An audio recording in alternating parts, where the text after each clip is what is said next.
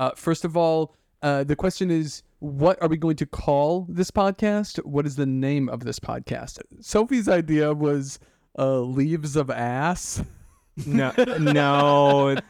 no, okay. Her other idea was can't stanza. That's a pretty good one. I like that one. Maybe It's a better ti- It's a better title, but none of us are like stand-up guys, and it sounds like Yeah, it sounds like a true. very Okay, like. What is your idea for the name? Okay, then? I no, I don't. I think that not fit for composition is like is way better than those three just by being Wow. more neutral. Wow. Okay. Because Okay, I, I mean, that's the one I originally wanted to go with, but then I got dissuaded from it because a bunch of people were telling me it was bad. I, I don't think it's bad. It doesn't have like a catch, but I don't nec- I don't know if we need the gimmick title. And Yeah, maybe you're right. like Maybe the I'm one the, the one I like the most that you just said, the stanza one. That Can't sounds like it's way more like um supposed to be explicitly like now we're gonna make a joke. Right. Um Right. Is this Yeah. not is this not going to be a comedy podcast? I mean, What is this po- it'll be it's not like a, it's I mean- not it's comedy but it's not like comedy guy which is which is true. yeah which is what I, I guess the distinction i was making That's true. I think this whole discussion, except for the parts where I cut out you talking about people that you hate, will be a really good intro to the first episode. Like maybe the first episode just ta- starts with us talking about the name of the podcast. okay I mean, I feel like we should just cut to the chase and name it "Who Cares About Poetry." Who cares about poetry? That's pretty good. I do like that. Well, you know, whatever we end up naming it, at by the time the this episode is out, the name will be solidified, and so it'll be, you know, it, Yeah. it's kind of a moot point to everyone who's listening. So I just want to say uh, thank you both for uh, taking some time for this endeavor. We've been trying to do this for a little while now, and if this goes poorly, uh, my idea is that we can just bury it and never talk about it again. You know, uh, I'm gonna edit out any bad jokes or anything weird that happens. Okay. And uh, you know, I think in the end of the day, we're just making this for our friends, and we all have fun and exciting things to say, and the delusion that maybe our words matter and that people want to hear what we have to say. So maybe we're perfect for a podcast. I have no delusion that anyone thinks I have anything to say. yeah That's fair. and I, Maybe it's just me. no no i i think i It's got i could probably probably no i could art, uh, articulate it better but i don't think any of us are under the illusion that like most people read and when they do they read like um b- memoirs by people who are on the office or something they don't read poetry or i i, I mean, mean, honestly, like I'm- I feel like I feel like a lot of the poetry we're gonna talk about on here, a lot of people like. So okay who am I to say what is what is good and what is bad? Because obviously, a lot of these people have sold a lot of books, so that that is that's true it doesn't even really matter at the end of the day. That's true. Okay, if I had written theme music, I would cue the theme music right now. But we, but maybe after we record it, I'll be like, cue theme music. Boom.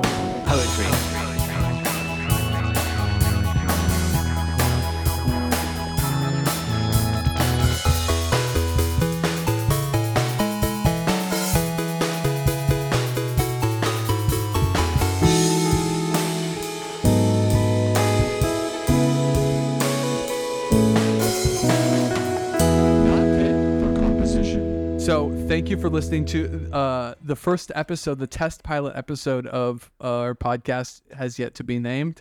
Uh, I'm the host. Uh, my name is August Smith, uh, and with me I have two of my very best friends and co-hosts here. I have uh, Eleanor Eli Moss here in the studio with me. Eleanor, how are you? I'm doing okay. Um, I've never recorded a podcast before, so I'm a little nervous, but Yeah, feels odd. Yeah, fuck it. I've had three beers. Oh shit, can we swear? Yeah, we can swear. We can swear as much as we like. This is fine. Okay, you know, maybe my parents will listen, but that's okay. I wasn't sure what the vibe was, but yeah, Yeah, I I can't swear. I'm gonna be in trouble. We're not trying to syndicate this on public television, so that's fine.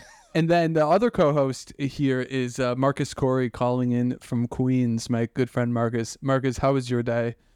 It could have been better. It could have been worse. I'm here in a You- basement studio um, that actually wasn't too much of a setup considering I have uh, miscellaneous recording equipment lying around here in any case.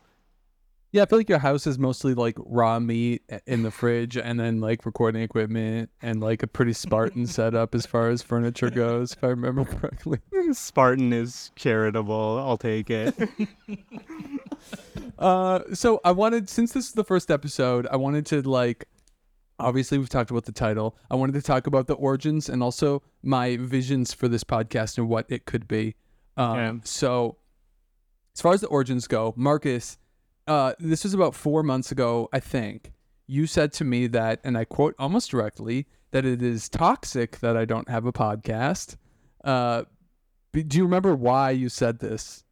Probably because I had something that I thought was witty, but as I echo to you in different iterations, like once a month, I I'm a low key person without any social lar- like social media presence really aside from people who know me really well. So if I have a good idea, I'm just like, oh, isn't it a shame, Rags, who's who's the most charismatic and the best face for like voicing ideas or witty things, I might say, that he doesn't have a, a bigger platform ra- other than his Twitter, which is uh, far larger than uh, uh, any of my any of my presences online or elsewhere.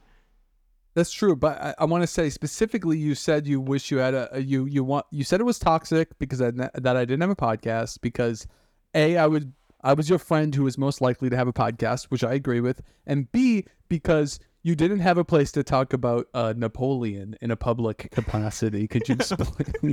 could you explain what why what that means?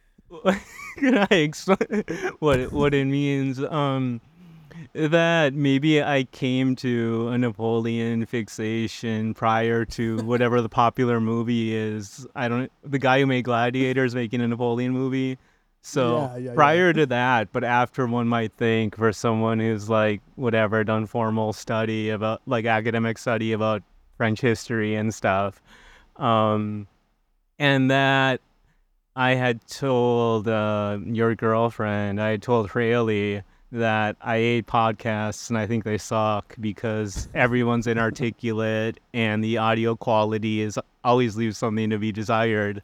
But the Napo- the Napoleon podcast that you directed me to, I think at least has has merits and it made me reevaluate um reevaluate podcasting in general. So i felt more favorable after you showed me that um napoleon podcast and i mean to date probably for the last 18 months i've um been on a um napoleon wave Yeah, yeah, definitely. And I feel like, you know, within our personal Discord, you've been talking about like this day in Napoleon history and stuff. So I want to say at the end of this episode, and we can just splice it in if you don't have anything prepared, but at the end of this episode, I do want to give you like a Napoleon minute where you can just go, go off and just, you know, say, you know, get that out of your system, right? okay Uh, and then Eleanor, uh, you and I know each other through poetry things. Um, uh, uh, maybe maybe you can explain uh, without um, giving too much detail about how we know each other. Uh, I mean, we basically just met each other on Tumblr uh, back in like wow, do we meet on Tumblr? I thought we met on Twitter. um, I'm pretty sure it was Tumblr at least for a little bit. That's where I first saw you. Uh, Okay. because I started off just posting stuff on Tumblr, and Yeah. then like I don't know when exactly we all decided, but there was like an unspoken thing that like all the Tumblr posts just moved to Twitter eventually. I think it was in like 2013, 2014. Uh, and so after I started posting more on Twitter, we kind of started interacting more. Wow. Yeah, and then I moved to Austin, and then we became friends because we worked at a bookstore together. Yeah, it was uh, it was pretty nice. I I do remember the night you moved uh, or the night you got here. There was a big party, and That's met at that party, and we played. Yeah. What was it? What was that game? Wine Bago. Bago. Yeah, where we threw the bag of wine around until it broke. That was Yeah. So I've got you here because you've been within the poetry world with me for quite some time, uh, both like in a direct way and indirect way. And I bring um, Marcus here because um, Marcus, you've also been with me on the poetry journey for quite some time. Um, maybe you can speak to some of that um, because Yeah. I've just involved you in a lot of it. I feel like I've forced Yeah. you to into it. No, I, I don't consider myself having been shanghaied into it at all. It's always been out of my own volition. And um, in a self aggrandizing turn of phrase, I'm just been a fellow traveler uh, among you and your uh, contemporaries for years now. Maybe uh, partly because of my ability to remember the poems you've written and poems you wanted to forget that you've written, that uh, I'm, I'm somewhat of an authority on your uh, corpus. That's and I've, you know, I'm one of one- of those one of those people where mm, maybe I've read a lot. A lot of people have read a lot, but I've read a um I've read a scatter shot and am familiar with a uh, complete grab bag of things. So uh, I, I uh, have a mix of massive blind spots and very uh, um, niche perspectives or non-blind spots, I should say, along with, with uh, along with uh, whatever having uh, um, attended enough of your readings, readings of other people, uh, uh, um, more well-known canonical uh, modern poets and whatnot. Plus, you've done a reading with me. I, you went poetry, yeah. you- I we did a poetry reading together in Boston once, and you busted an entire suite of poems that I've never if, heard. if and hadn't heard since. if um, oh, I'm trying to think of the ancient Greek poesis. If uh, the art of creating, uh, if uh, performing poetry once, uh, if th- that creative act makes you makes you a poet, then then I'm a poet. Does that, wh- Eleanor? Does one poetry reading make you poet? Basically, I mean, yeah, kind of. It- what what constitutes a poet is kind of up in the air. we're gonna Like- get really into that. I think today because the person we have to talk about is indeed a poet. Uh, I wrote a paragraph of um like a copy Yeah, I saw um, it. that uh, it's an explanation for our podcast. I'm going to read it right now. I want to get your real time reactions to it. Okay. In this podcast, we will be taking a critical look at the worst excesses of contemporary poetry landscape. From celebrity poetry books to influencer vanity projects to Instagram verse to the flarf, the slam, the alt lit, all of it. We'll be reading the cream of the crop of the lowest of the brow. Does that I- sound? Does that cover? Is that good? Is that good copy? I mean, I- that's I what we're think gonna be it's- doing. I think it's good, but also, um, I I don't even think when I was in grad school I used problematize, but to problematize uh, your uh, your statement uh, like lowbrow, it's not so much that I have I, I it's not that I find that quote problematic unquote. It's that I don't know if any of these people like, or maybe that's something to discuss. Uh, these authors are presenting themselves or conceiving of themselves as lowbrow. I don't think they conceive of themselves as lowbrow. I think no, but I don't think you have to conceive of yourself as lowbrow to be lowbrow. Okay. I feel like also poetry also just like puts you in this like rarefied air, like you're like I'm writing poetry, so how could it be lowbrow? But what I would like to figure out is the distinction between highbrow and lowbrow poetry. Maybe that's like the entire project of this podcast, like figuring out what gets to be basically. in. because like it the the obviously whoever was writing the poetry doesn't think of themselves as lowbrow. But if we think of them as lowbrow, does that make it automatically lowbrow, or just is that our opinion? Yes, no, we are experts. Where you and I, we've been doing poetry for like 15 years, and and Marcus is a uh, academic with a wide array of um, intellectual, um, um, uh, you know, um, I've lost my train of thought. He's an intellectual. So yeah, so, God, please, please, that doesn't. I don't want that to be my legacy. But go on. Yeah, uh, being being an intellectual is a horrible legacy to have. we are all three intellectuals, and we are going to be swimming through the muck of contemporary I'm- poetry. I'm a retired intellectual. I'm, I'm a sorry, I guitar guy. this Anymore. Yep. Marcus is a guitar guy. Uh, for the first episode here, I, I I wanted to pick something that was really like red meat for us, right? Like something that we can really sink our teeth into. And uh, I think with that, we should just transition into talking about Ernest Cline.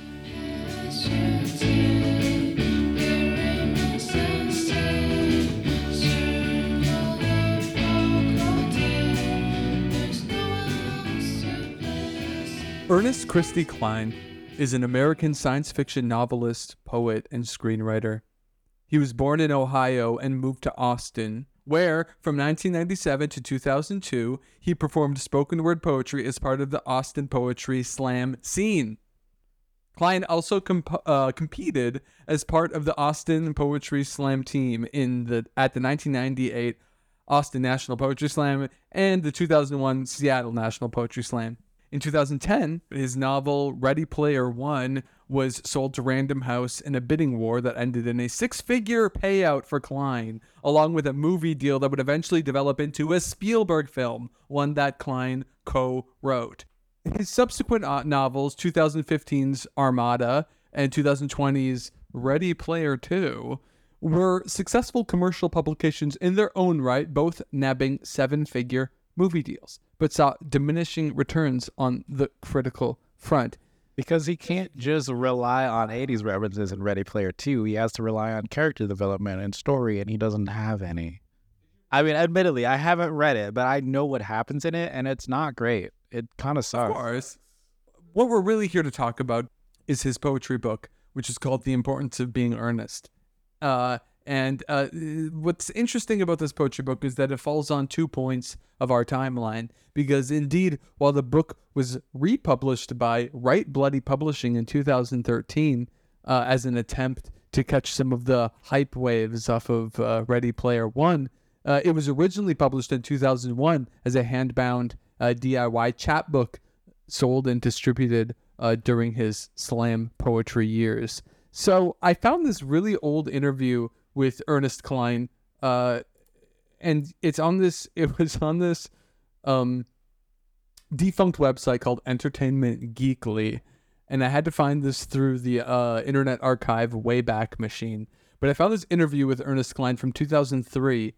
Um, and you know this is before the release of Ready Player One, but after he was doing his slam poetry things. And here's what, okay, it's kind of interesting because it, it- some of his poems from his uh from his uh, chapbook went viral in this like early 2000s viral way where they were like being emailed around. And I was reading through this um interview with him uh in Entertainment Geekly and I guess what I found most interesting about it was A, he kind of talks about, to his credit, he doesn't really talk about, he gets asked whether his work is poetry or not. And he says, uh, uh, I don't think that most academic poets believe that slam adheres to their traditional definition of poetry, so they're probably offended that the term poetry is even applied to it. Now, the uh, the the interviewer led into this question by saying that the Canada's poet laureate at the time talked some shit about slam poetry. So I went back and found that, and I found uh, George Bowering, who's the former poet laureate of Canada, uh, condemned poetry slams as quote abominations that are quote crude and extremely revolting. so, uh, what do we think of slam poetry? Well, I will say that I think that's one of slam poetry's strengths. Uh, and what is one of its strengths? The fact that it's revolting. yeah, that it can be crude and kind of stupid at a lot of times because that's what poetry needs. That's like poetry needs an outlet for that. I think a lot of poetry is too up its own ass. Okay, but but you don't actually like slam poetry. I don't, but I'm saying that that is an element of it that I do appreciate still, despite me not Okay. Liking. Marcus, your assessment on slam poetry. I mean, I think it's really dumb. Um, but I, I, y- you referencing the Canadian poet laureate is is um, uh, kind of striking because my first uh, encounter, I guess you could say, with slam poetry is whenever uh, Canada hosted the uh, Winter Olympics, they had a slam poet give like recite some poem about Canada. I don't know if either of you remember that, but whenever Canada had Definitely don't. Okay, so I don't even like I wasn't even someone who was eagerly watching the Olympics, but I do remember that a slam poet um uh, delivered a poem where I want maybe uh, we should look this up later, but where he's like Canada is the new in what's new. Canada is the what in what's new. So don't let your luggage define your travels. Each life unravels differently, and experiences are what make up the colors of our tapestry. and um that was my first encounter with um slam poetry and most of my subsequent encounters are just hearsay and secondhand because i i mean lo- revolting is one of my difficult descriptors for a wide range of things. So i am in accordance with uh aforementioned quoted poet laureate. Um but but I think maybe the harshness of my judgment could be mitigated by how serious or not um and how self-aware or not uh you know slam poets are. I don't know. I don't i'm not acquainted enough with the quote scene or not acquainted enough with any of the performers. Yeah. I feel kind of ambivalent towards slam poetry personally. It's just like it feels like low hanging fruit to make fun of it. And it also feels like people are really vulnerable when they're doing their slam poetry and like maybe it's like not the place to make fun of it. Well, the thing about slam poetry for me, I don't want to knock like all of slam poetry because there are there is Yeah, some stuff out there that I do like, but what gets me usually is that the grading aspect, like you Yeah, take these yes, amazing yes. performances and you like the judges have to assign scores to them or whatever decide who's is best, and Yes. that's that just leads to unhealthy practices. I think Okay, because people up- know people know what will get you know a reaction from people like emotionally so you just end up with a bunch of like people who know what emotional moments to use in their poems to elicit a reaction from the judges and it just turns into this whole manipulative thing that isn't really Yeah. about the poetry necessarily but it's about trying to perform the poetry in a way that people react to Trying to juice people's reactions, trying to get really good. Yeah, trying to make people cry a little bit. You know, uh, Marcus, our mutual friend Bob Sikora, used to talk about taking girls to on dates to poetry slams. bobby and how every uh, uh, he go, go ahead. I know. I mean, for if we make any references to the poet from uh, from now on, it's it's Bobby Sikora. Yeah, it's true. It's Bobby Sikora, and he used to talk about how every time he went to poetry slam, there would always be the person who read a poem about cancer.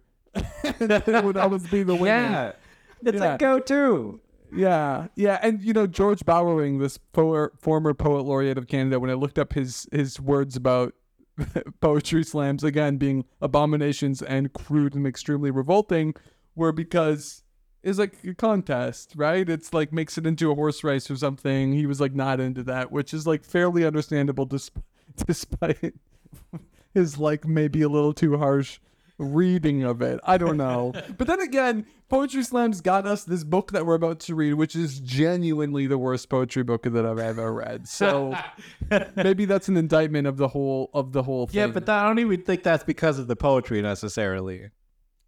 What do you mean? What the fuck do you mean? well, I mean, I'm sure we'll get into it when we actually start discussing it. But like, as a writer, like technically, as a writer, he's not that bad of a writer. Like, he's got some good lines in there. He's got good wordplay. It's just he's I'm fascinated by this take. he's the problem is he just all of his writing makes him seem like a terrible person.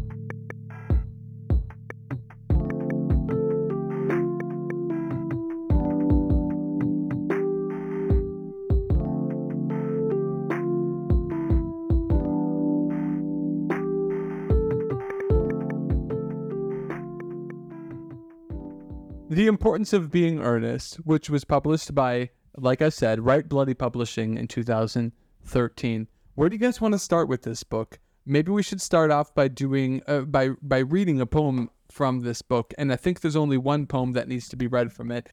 Let's listen to Ernest Cline himself reading Nerd Porn Auteur.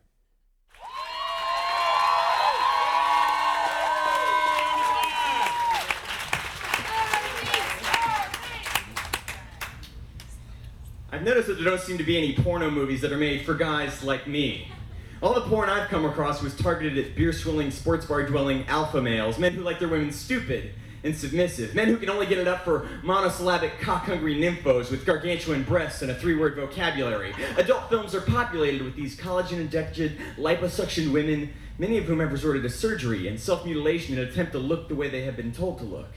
These aren't real women, they're objects. And these movies aren't erotic, they're pathetic. These vacuum headed fuck bunnies don't turn me on, they disgust me. And it's not that I'm against pornography, I mean, I'm a guy. And guys need porn. Fact! Like a preacher needs pain, like a needle needs a vein, guys need porn. But I don't want to watch this misogynist He Man woman hater porn. I want porno movies that are made with guys like me in mind.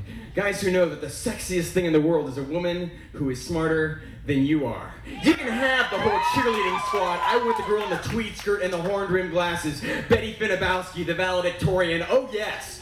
First, I want to copy her trig homework, and then I want to make mad, passionate love to her for hours and hours until she reluctantly asks if we can stop because she doesn't want to miss Battlestar Galactica.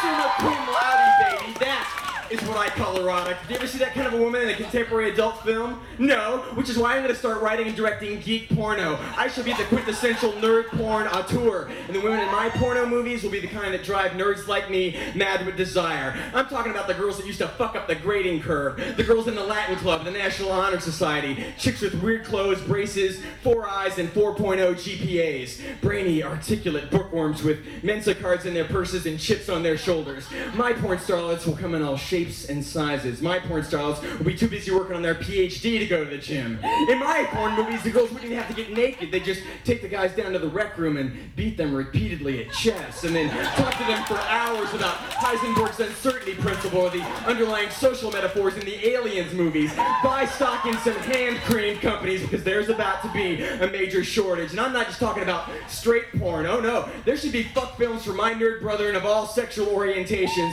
Gay nerd porn flicks with titles like Dungeons and Drag Queens. This idea is a fucking gold mine. I am gonna make millions because this country is full of database programmers and electronics engineers and they aren't getting the loving they so desperately need.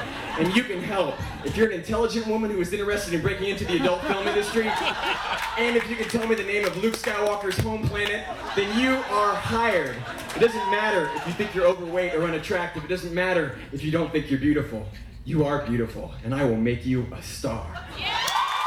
I mean, are we allowed to keep that in the podcast? Because that's that sounds like a copyright nightmare.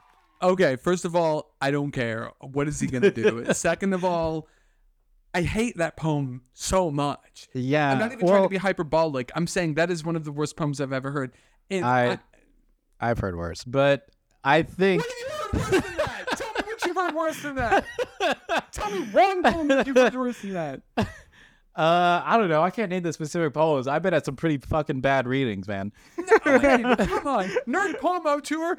Uh, That's August. a bad poem. Look, it's the worst poem I've heard that has gotten a lot of recognition. I will give you that. Uh, what about the um the slam uh, poem that you once quoted to me that has gone down is kind of like representative of the entire genre of someone saying reality is not what you see it is you and me um and I forgot about that one. yeah i, I mean I, I i think it's i think it's bad but so i when i read this i think it took me maybe into like several lines down maybe a couple like a few stanzas into it where I could very much see that okay, this I can see that this is uh, you know, rhythmically would be read out as slam poetry when he says like they're objects and these movies aren't erotic, they're pathetic. And that in that in some of those lines I can see where um uh I could read it as slam poetry and at some points um I mean aside from the con I mean not even making much commentary on the content, which is atrocious. Uh, there are points where I'm just like, this is just like the ranting on like an old Angelfire like nerd site. Um, and then it lapses kind of in and out of kind of rhythmically feeling like slam poetry. Yeah. But I think it's very telling uh, the kind of reactions that he was getting in those uh, recordings because the crowd was really into it. And yeah, and I think it speaks volumes to what things were like, you know, in the 90s and in the very early 2000s because the internet wasn't really a big thing back then.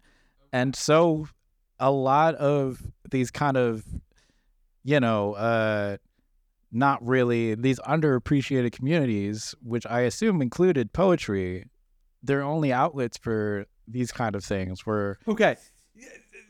This what I'm saying is like the fucked up thing about this poem is that he thinks he's being feminist. Well, yeah, and at the time that was feminist. That was like the most feminist you could be in the 90s because it's the fucking 90s. it's just like don't worry if you don't think you're a sex object. I think of you as a sex object. We can make But this for- work. but for different reasons than everyone Yeah. else. yeah, this is what I talked about when when I brought up Marcus's alternate masculinities things. It's like this this like different version of masculinity where I think different things are hot, but at the end of the day, in my brain, you are doing porno and I am jacking off to you. And just because it's different from the jock reality or whatever means that it's sexually feminist in my brain. Right. But back then, a lot of people didn't realize that that was still awful. But like compared to, you know, the jock gorilla brain, I want sex version, there was like, yeah, I'll take the nerd version. And we get that really, really sharply in one of the poems called "Cunning Linguistics." Did you guys read Oh that? poem? God. Yeah. did. Yeah. And he just like, also a bad poem, but wretched poem, fucking wretched poem. Uh, but like that was that was the mindset back then. yeah, it doesn't make it okay. I'm not saying it makes it okay. I'm saying that's why he got popular. I I'm no, I'm probably maybe I I'm like you mentioned, maybe I pick low hanging fruit because I just have so many blind spots in pop culture. But all I could associate these things with is um g- the guy that made the Clerks movie. like it's just Yeah. really over I mean, the it's really over the top like vulgar with some like some aspiration towards being kind of like feminist or kind of Right. subversive at the time, but with like a lot of the like I don't know what would be considered energy like of um youth culture at the time. Yeah. Yes. yeah, I mean, I would say Kevin Smith is pretty big. Okay. Yeah. Yeah. That too. guy. That the, the the the absolutely. clerks guy. I, yes, I, yes, I totally see that. How old do you think he was when he was performing that? Let me uh, frame it this way: How old is it okay to be reading a poem like that? Like, at what age does that become a problem? I mean, I feel like the the era you were born in decides that question, but uh, Okay, but what age do you think he was reading that poem?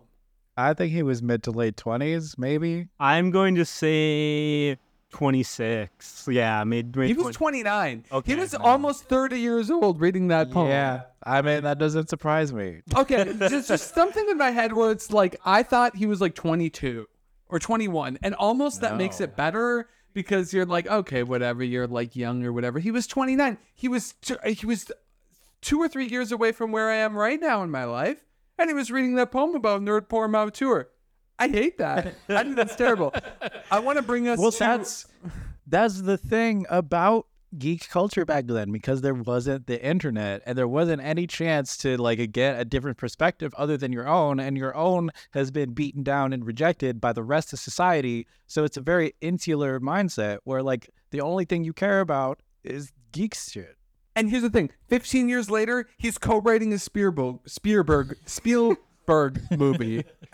Yeah. Spielberg movie. because he managed to write a book that people like for some reason And because geek culture took over and won the entire fucking cultural. because fight. his entire the book culture is just a wars. big love letter to geek culture the console wars. He won the console wars. Okay, But I guess what what I was what I was trying to say is that if he read those poems now, he would be laughed out of whatever fucking venue he was reading. I think in, you're right. I think you're right. it's cringe as hell to to quote the kids. Uh, but also, I really hate when he's like.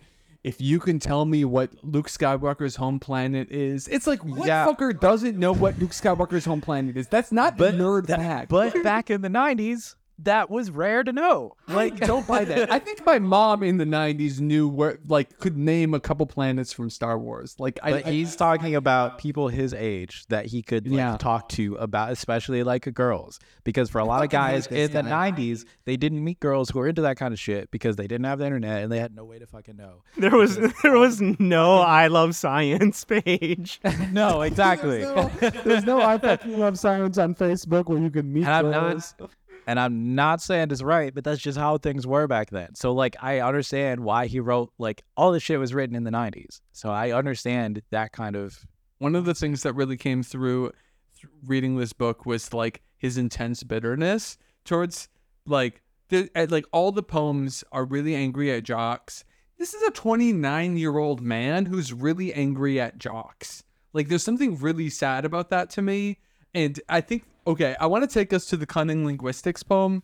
There's something about this poem in particular that really just like makes me reminds me of being on Reddit when I was like 14. Well, yeah, this is basically the 90s equivalent of trying to flirt with strangers on the I have to say that the line but there are those among my brethren enlightened enough is very much an early adumbration of like good evening fellow redditors yes, that's exactly what I'm talking about. There's like such a Reddit vibe. Like this is a proto Reddit vibe to this whole thing. Like, like I don't know. There's like a trajectory you can follow here from this in 2001 to like Reddit festering for like 10 years to like where we are now. Well, yeah, Reddit is just a digital version of this same thing. Reddit is just a bunch. It's like an insular community of like-minded people. i suppose now that we're talking what about a it lot of things were in the 90s, especially the poetry community. Because like who the fuck cared about poetry in the 90s? No one except for poets. What were you saying? Oh about this? yeah, now I mean now that uh I mean uh, Lenore's kind of highlighted like uh um the time uh the the micro the micro era generation that this this sprang from. I mean, I don't want to I, I I don't know if I want to call it um I guess I can understand why it'd be more fresh because I guess I'd associate this with like 2000 and like late 2000s Reddit or something, but I mean, it was well before that.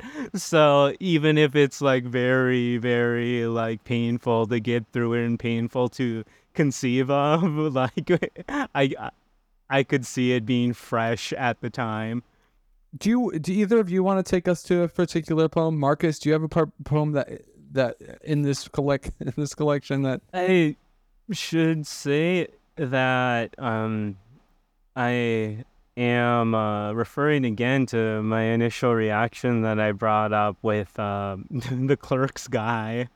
is that um I don't I mean maybe I've voiced it to you before uh but I just never liked comics in any way and at least in the uh, publication or this uh, edition that I'm referencing, it has like these comic drawings, and it makes a lot more sense with those, but it makes me hate it a lot more because I just don't like comics or graphic novels.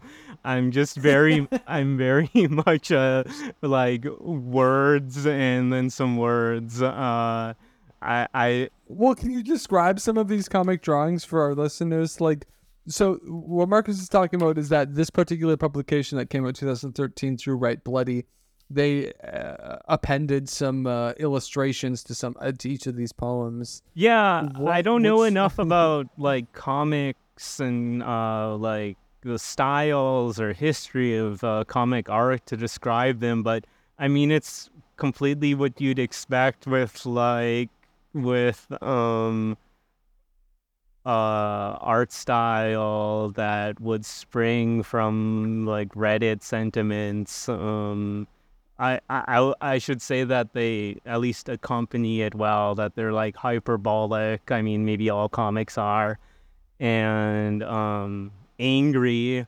and very very explicitly kind of highlighting that these are nerd subjects. Like, look, guys with glasses, um, um, that look kind of awkward. Uh, so I think that going into this relatively blind, it actually allowed me to uh, understand what what uh, what this author was trying to do. I do have to say that I also don't like the majority of sci-fi, so I like a lot of the Battlestar Galactica or whatever stuff is like lost on me. like I maybe maybe that's more niche. I don't know. Is it more? It seems more niche than Star Wars because I know stuff about Star Wars and I don't really like sci-fi things or Star Trek or whatever. Um, offending people by grouping all those things as like starship media No, they're always Um, but uh yeah i mean i think drawing on a really limited um bag of illusions but maybe yeah but yeah i mean that's a sign of the times that there was just this really condensed uh like set of shibboleths that were floating around at that time like oh luke skywalker but that's so that's so just like commonplace now. I don't think the drawings are necessarily like bad, but for me, it's very weird to have a bunch of kind of like cutesy drawings depicting all the like hateful shit that he spews in all of these poems. The book is like so porn brained and so hateful. All of the things that I look for in poetry is like I look for like empathy and I look for like some sort of connection with a human being.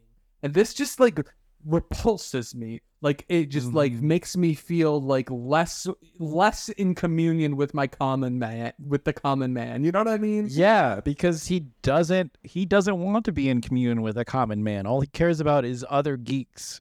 And it's very apparent in these poems. And I feel like that's understandable for the time that he grew up in because the rest of humanity told him to fuck off. So like I get why it's like that, but at the same time it's very repulsive because it's not really a mindset you want to be in. Yeah, I I agree. I agree. And like I I mentioned it earlier, but like I don't think these poems are necessarily bad. Like his he's not a bad writer. Like the the writing, the minute to minute writing, the structure of his poems, like it's not bad. Like he knows what he's Okay, doing. here's the He thing. knows he knows how to structure things to get Yeah, the yeah, most yeah. effect. There was one line that I really liked. One part that I thought was really funny was in this poem called Curriculum Vitae. that's also one that i i could s- say uh, something positive about but go on august okay, I like structurally get this and I get how this would work at a live reading. It's this poem that's structured like, oh, the things you say during a job interview, right? There's like so Mhm. much room for hyperbole there. Like, I totally see how the scenario presented in the poem opens itself up to like a pretty good slam poem or whatever. And one of the funnier lines was when he says, I am not now, nor have I ever been homosexual, but I am willing to learn. That's Yeah. where he should have ended the poem. That that should have been the end of the poem. Right, He goes there- on for two more pages. know when to cut it off. Well, Like, know that yeah, that's drop his another another thing about this book is that he definitely goes on like for way too long in a lot of these poems. But also the way the book is structured, it just cuts off a lot of poems like halfway through the page and then continues like the next page afterwards after some image. And like you think the poem ends there because there's this weird break, but it's like no, it actually keeps going.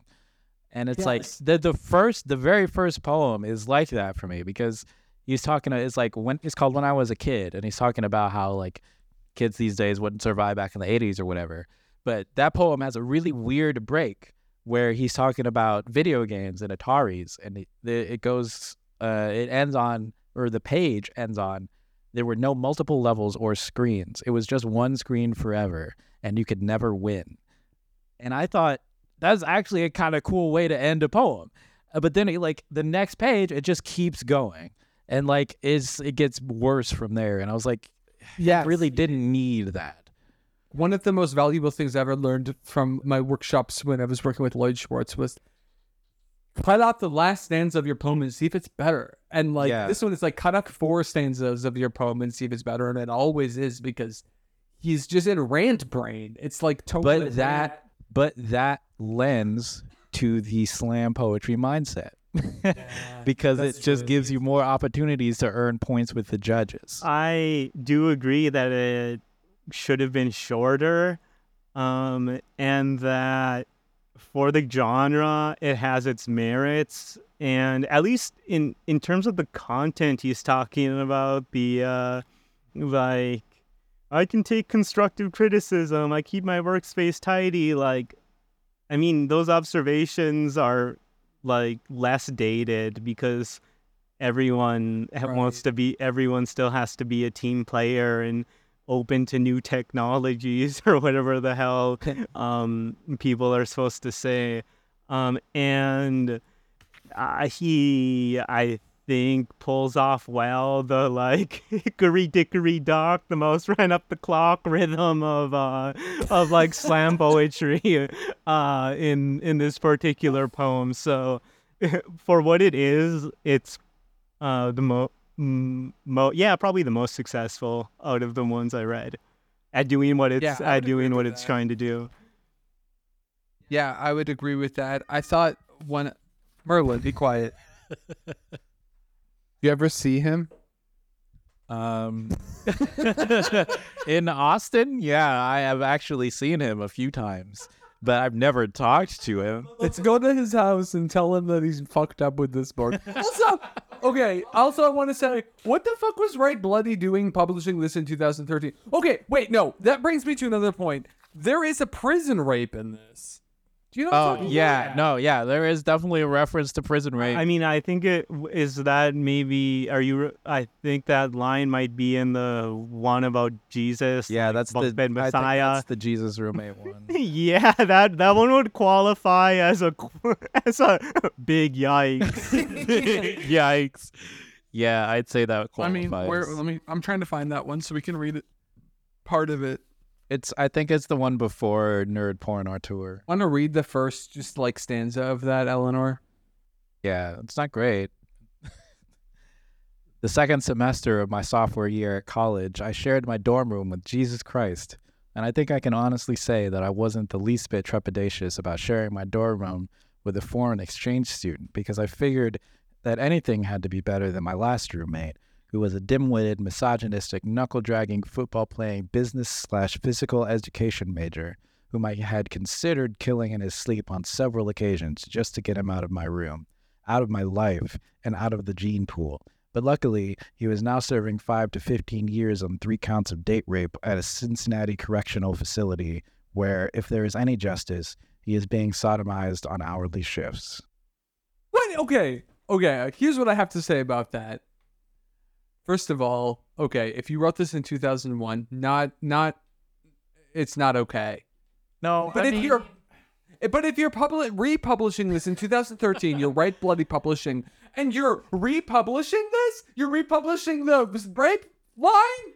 Yeah, I mean, well, I'm sure he was trying to be feminist because you know, oh, he was a date rapist, so obviously he deserves to be raped, etc. But that's that's not. Oh, No, it's not. But that I'm sure that was his mindset. at the Yeah, time. yeah. I mean, that's that's logical, if not reasonable. I don't I don't want to like put lines on this where it was okay at a certain time and not okay at a certain time. 2001 though, okay, maybe I slightly understand this impulse, right? 2013 to not cut that? What is I mean, yeah, I don't understand. I I I agree. I don't know about that one. Um, but yeah, I really, I really can't say honestly. Although I will say he is dating or married to one of the editors of Write Bloody, so that probably has something to do with it. She should know better. She should know better. You would think so, but I have a lot of blind spots. should have been relegated to the status of like juvenilia to be forgotten. Um, Yes. uh, and yeah, it's pro. I mean, the the one that poem you're referencing, um, what it is uh, if. I'm sorry. What is the title of that one? Uh, of that one, that one is the um, The I think that one's the- called the bottom bottom yeah, that one. by Yeah. bed Messiah.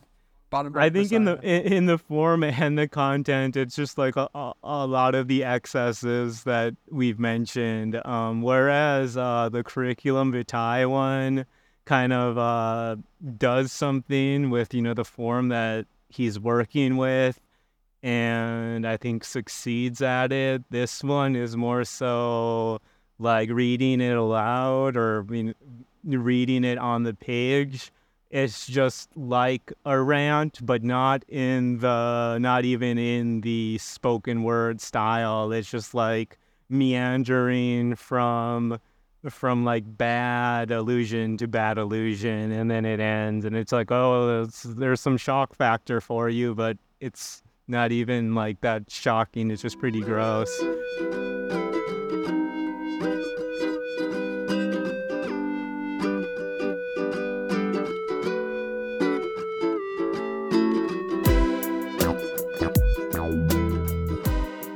So as I was researching this book, I found a really nice website actually, and let me see if I can pull that up. And I want to give a little shout out to the Performance Poetry Preservation Project, also known as P4.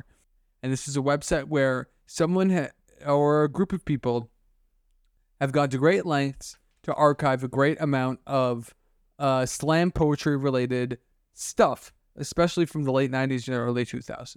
And I think that's very thankless work. And what I find, there's a number of poems that didn't make it to the Write Bloody version. So what I did was I found someone on eBay who was actually selling a copy of the original chapbook from 2001. So I lied to this guy on eBay and he sent me some pictures of some of the poems that were cut from this book. And the the, the two poems that he sent me um uh, sent me were a poem called 2 a.m. again and a poem called The Skywalkers of Hazard.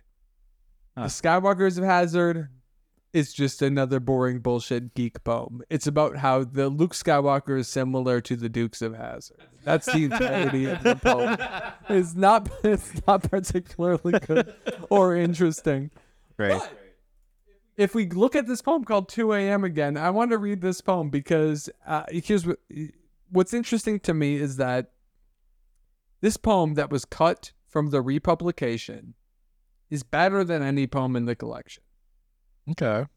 Interesting. oh i did And see I want to get I want to get both of your opinion of it. You you saw it in the Google Drive link. Yes, shared? and it look it did. I, I'm on my skim. I'm like, yeah, this is out of place. yes. Okay, I'll read it. Actually, Marcus, would you like to read this one? Yes, you, I I can I can. 2 a.m. again. The remnants of my earliest childhood memory.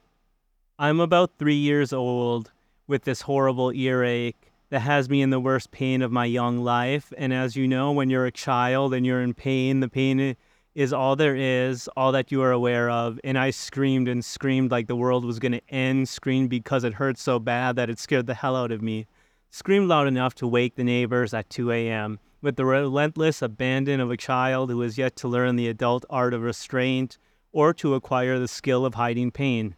So I lay there, wailing on the kitchen floor with my head in her lap, and she is the clearest image in this memory for me. The familiar icon of mother stroking my hair, wincing at each scream and whispering the words of comfort that all mothers seem to inherently know as I wailed my way towards the sunrise.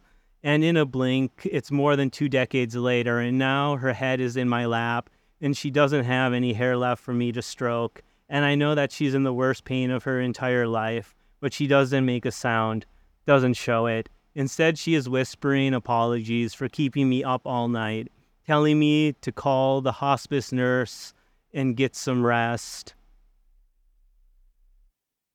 And and I want to remind her of that night I had the earache or of a dozen others just like it.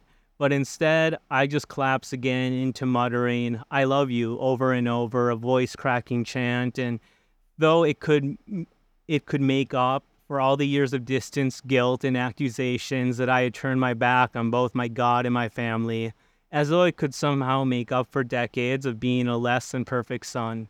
And I can admit now that at that moment she died, I resented the pastor's presence there in the room and while the rest of my family took comfort in assuring each other that she was now in a heaven I had never seen any evidence of, with a God that I had never been able to make myself believe in, all I could feel was this crushing loss like lead in my throat.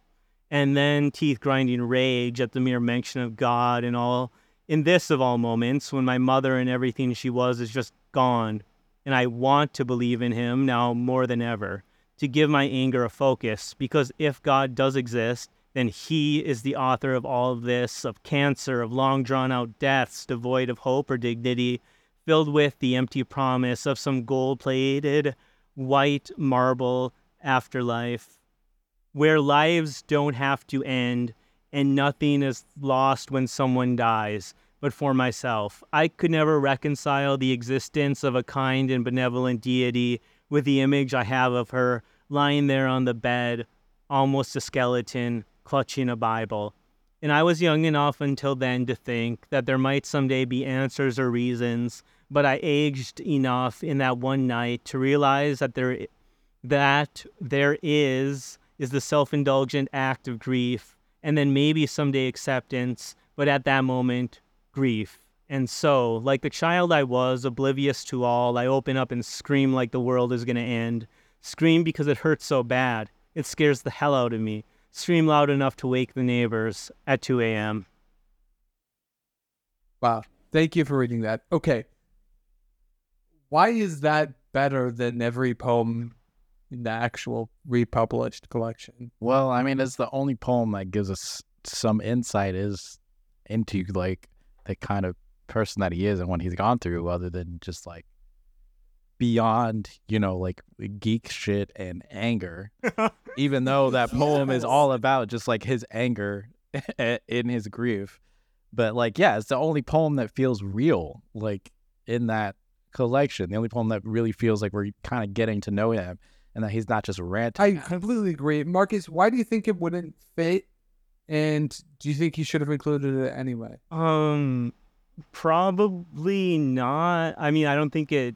I don't think it fits. I don't think that it would be included like in a publication um like where because it would make the rest of it so incoherent because it it does have some humanity in it.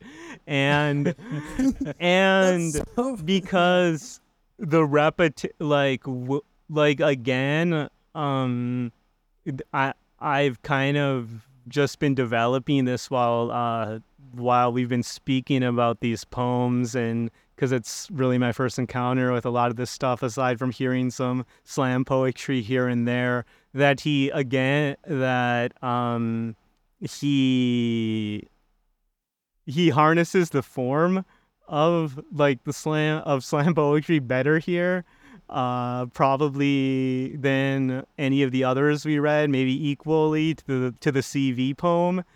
And then like his use of repetitions and all that and the cadence of it is just more successful. And it's about something that not like doesn't make me repulsed like actually it's well, like that- it's like really fitting it's like really fitting like the 2 a.m thing i'm like oh that's that's that's actually uh, it's a good imagery and like it works really well. But like when I It's a when reading- successful poem. Yeah, but when reading this poem, all I can think of is the anecdote you shared earlier, August, about like the guy who took dates to poetry readings. There was always someone who talked about cancer. like, Like, it kind of feels a little bit manipulative when thinking about it in the slam poetry mindset. But It's like him writing is like, okay, time to do my like tenderness ballad. right, there is that. But also, I feel like the reason it wasn't included, bec- it was because they were trying to capitalize off of uh, his Ready Player One success, and so they wanted the book to be more about you know relating to Yeah, and I think. Marcus is right that it doesn't fit. yeah, no, it doesn't. It's, Like, it's also out. better than any of the poems. It's true. Yeah, they should have just written more. I mean, I don't want to tell people what they should have, shouldn't, or shouldn't have done because obviously, like, he's a successful rich person and I'm not. Uh, but like, I think that poem is better than all of the other ones, and I think that stuff more in that vein would appeal to me. Yes, more. totally. It seems like a real person. It doesn't seem like some sort of cliche monster. or something. It doesn't feel like a hateful gremlin just with trying to stab jocks in their sleep or whatever. Yeah, who's 29 and who's still thinking about jocks, knuckle dragging jocks in the high school image. Yeah, it Well, felt thank like you for real- reading that, Marcus. I thought that was really good reading. Um, I just want to say it's so funny to contrast that with the other unreleased poem that I got, Skywalkers of Hazzard, which is just about Jabba the Hutt being boss Hogg. I don't think we need to read that one. yeah, there's recordings of online. That that one is that one is not let not as unreleased. So, what one thing I was curious about is um whether or not um I guess I was curious about if this book sold.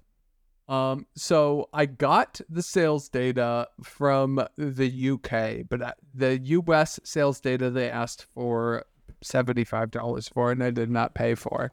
How many copies do you think The Importance of Being Ernest by Ernest Cline sold in the United Kingdom total? That's tough. I don't know what the market is like. Uh, is that like up to like today, like recent years? It's up to the uh, is up to when I sent this email, which was in April. i'll throw a figure out yeah, throw a figure out, Marcus. 75000 Seventy-five Wow, thousand. that's way more than I was thinking. I was thinking like ten thousand. You're gonna go ten thousand. I was gonna go with ten thousand.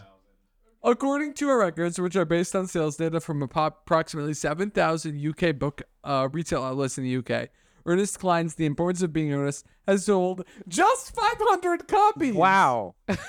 500 copies since publication. okay Wow. I, I will tell. I guess Yeah. what I was thinking of like distribution to stores, and Sure. I was I was gearing up for like a huge figure because again, um, kind of showing my ignorance. I'm like, this maybe this would be like sold at some like. I don't even know what these things are called, like Comic Con event or something.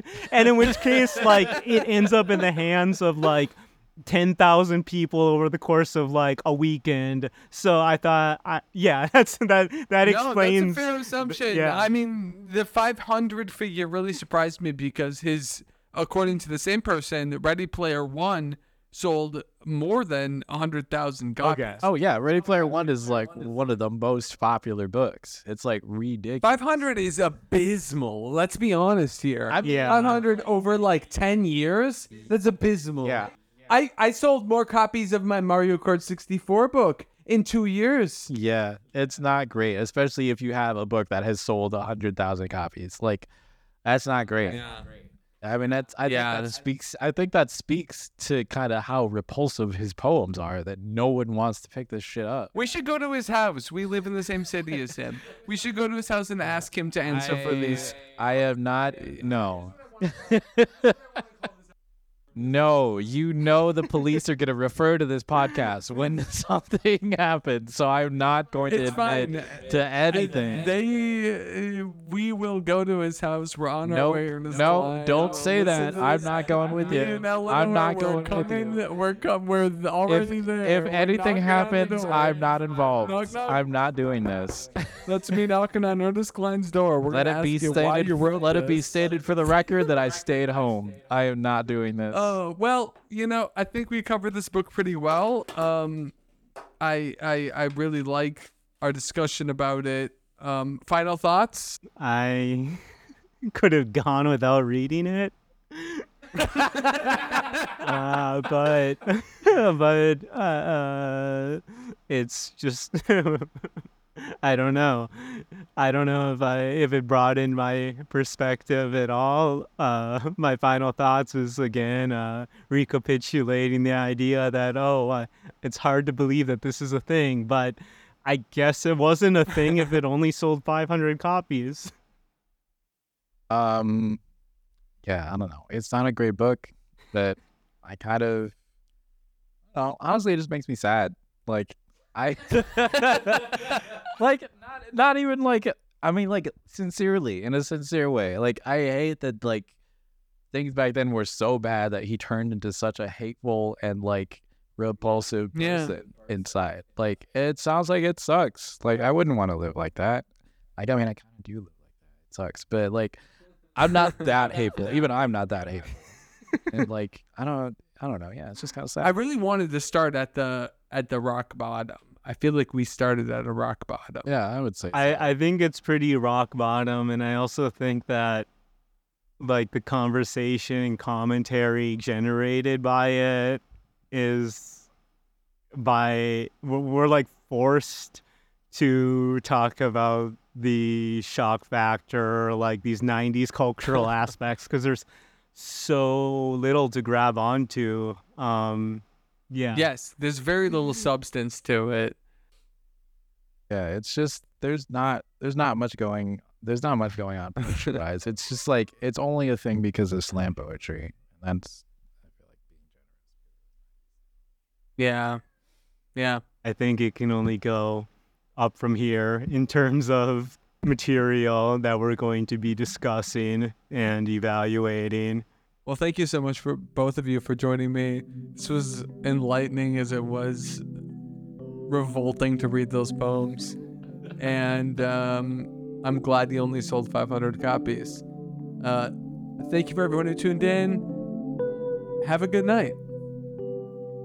And now for Marcus's Napoleon Minute, or as the French might call it, Minute Napoleon. If I have a minute or less to dedicate to a Napoleon related topic, I guess I can talk about how ubiquitous he is because in two completely unrelated things I've been reading recently, he came up uh, in a book uh, by the philosopher Simone Weil. She turns a commonly used uh, uh, comparison on its head, and rather than calling something literally Hitler, she says, no, Hitler is Bonaparte.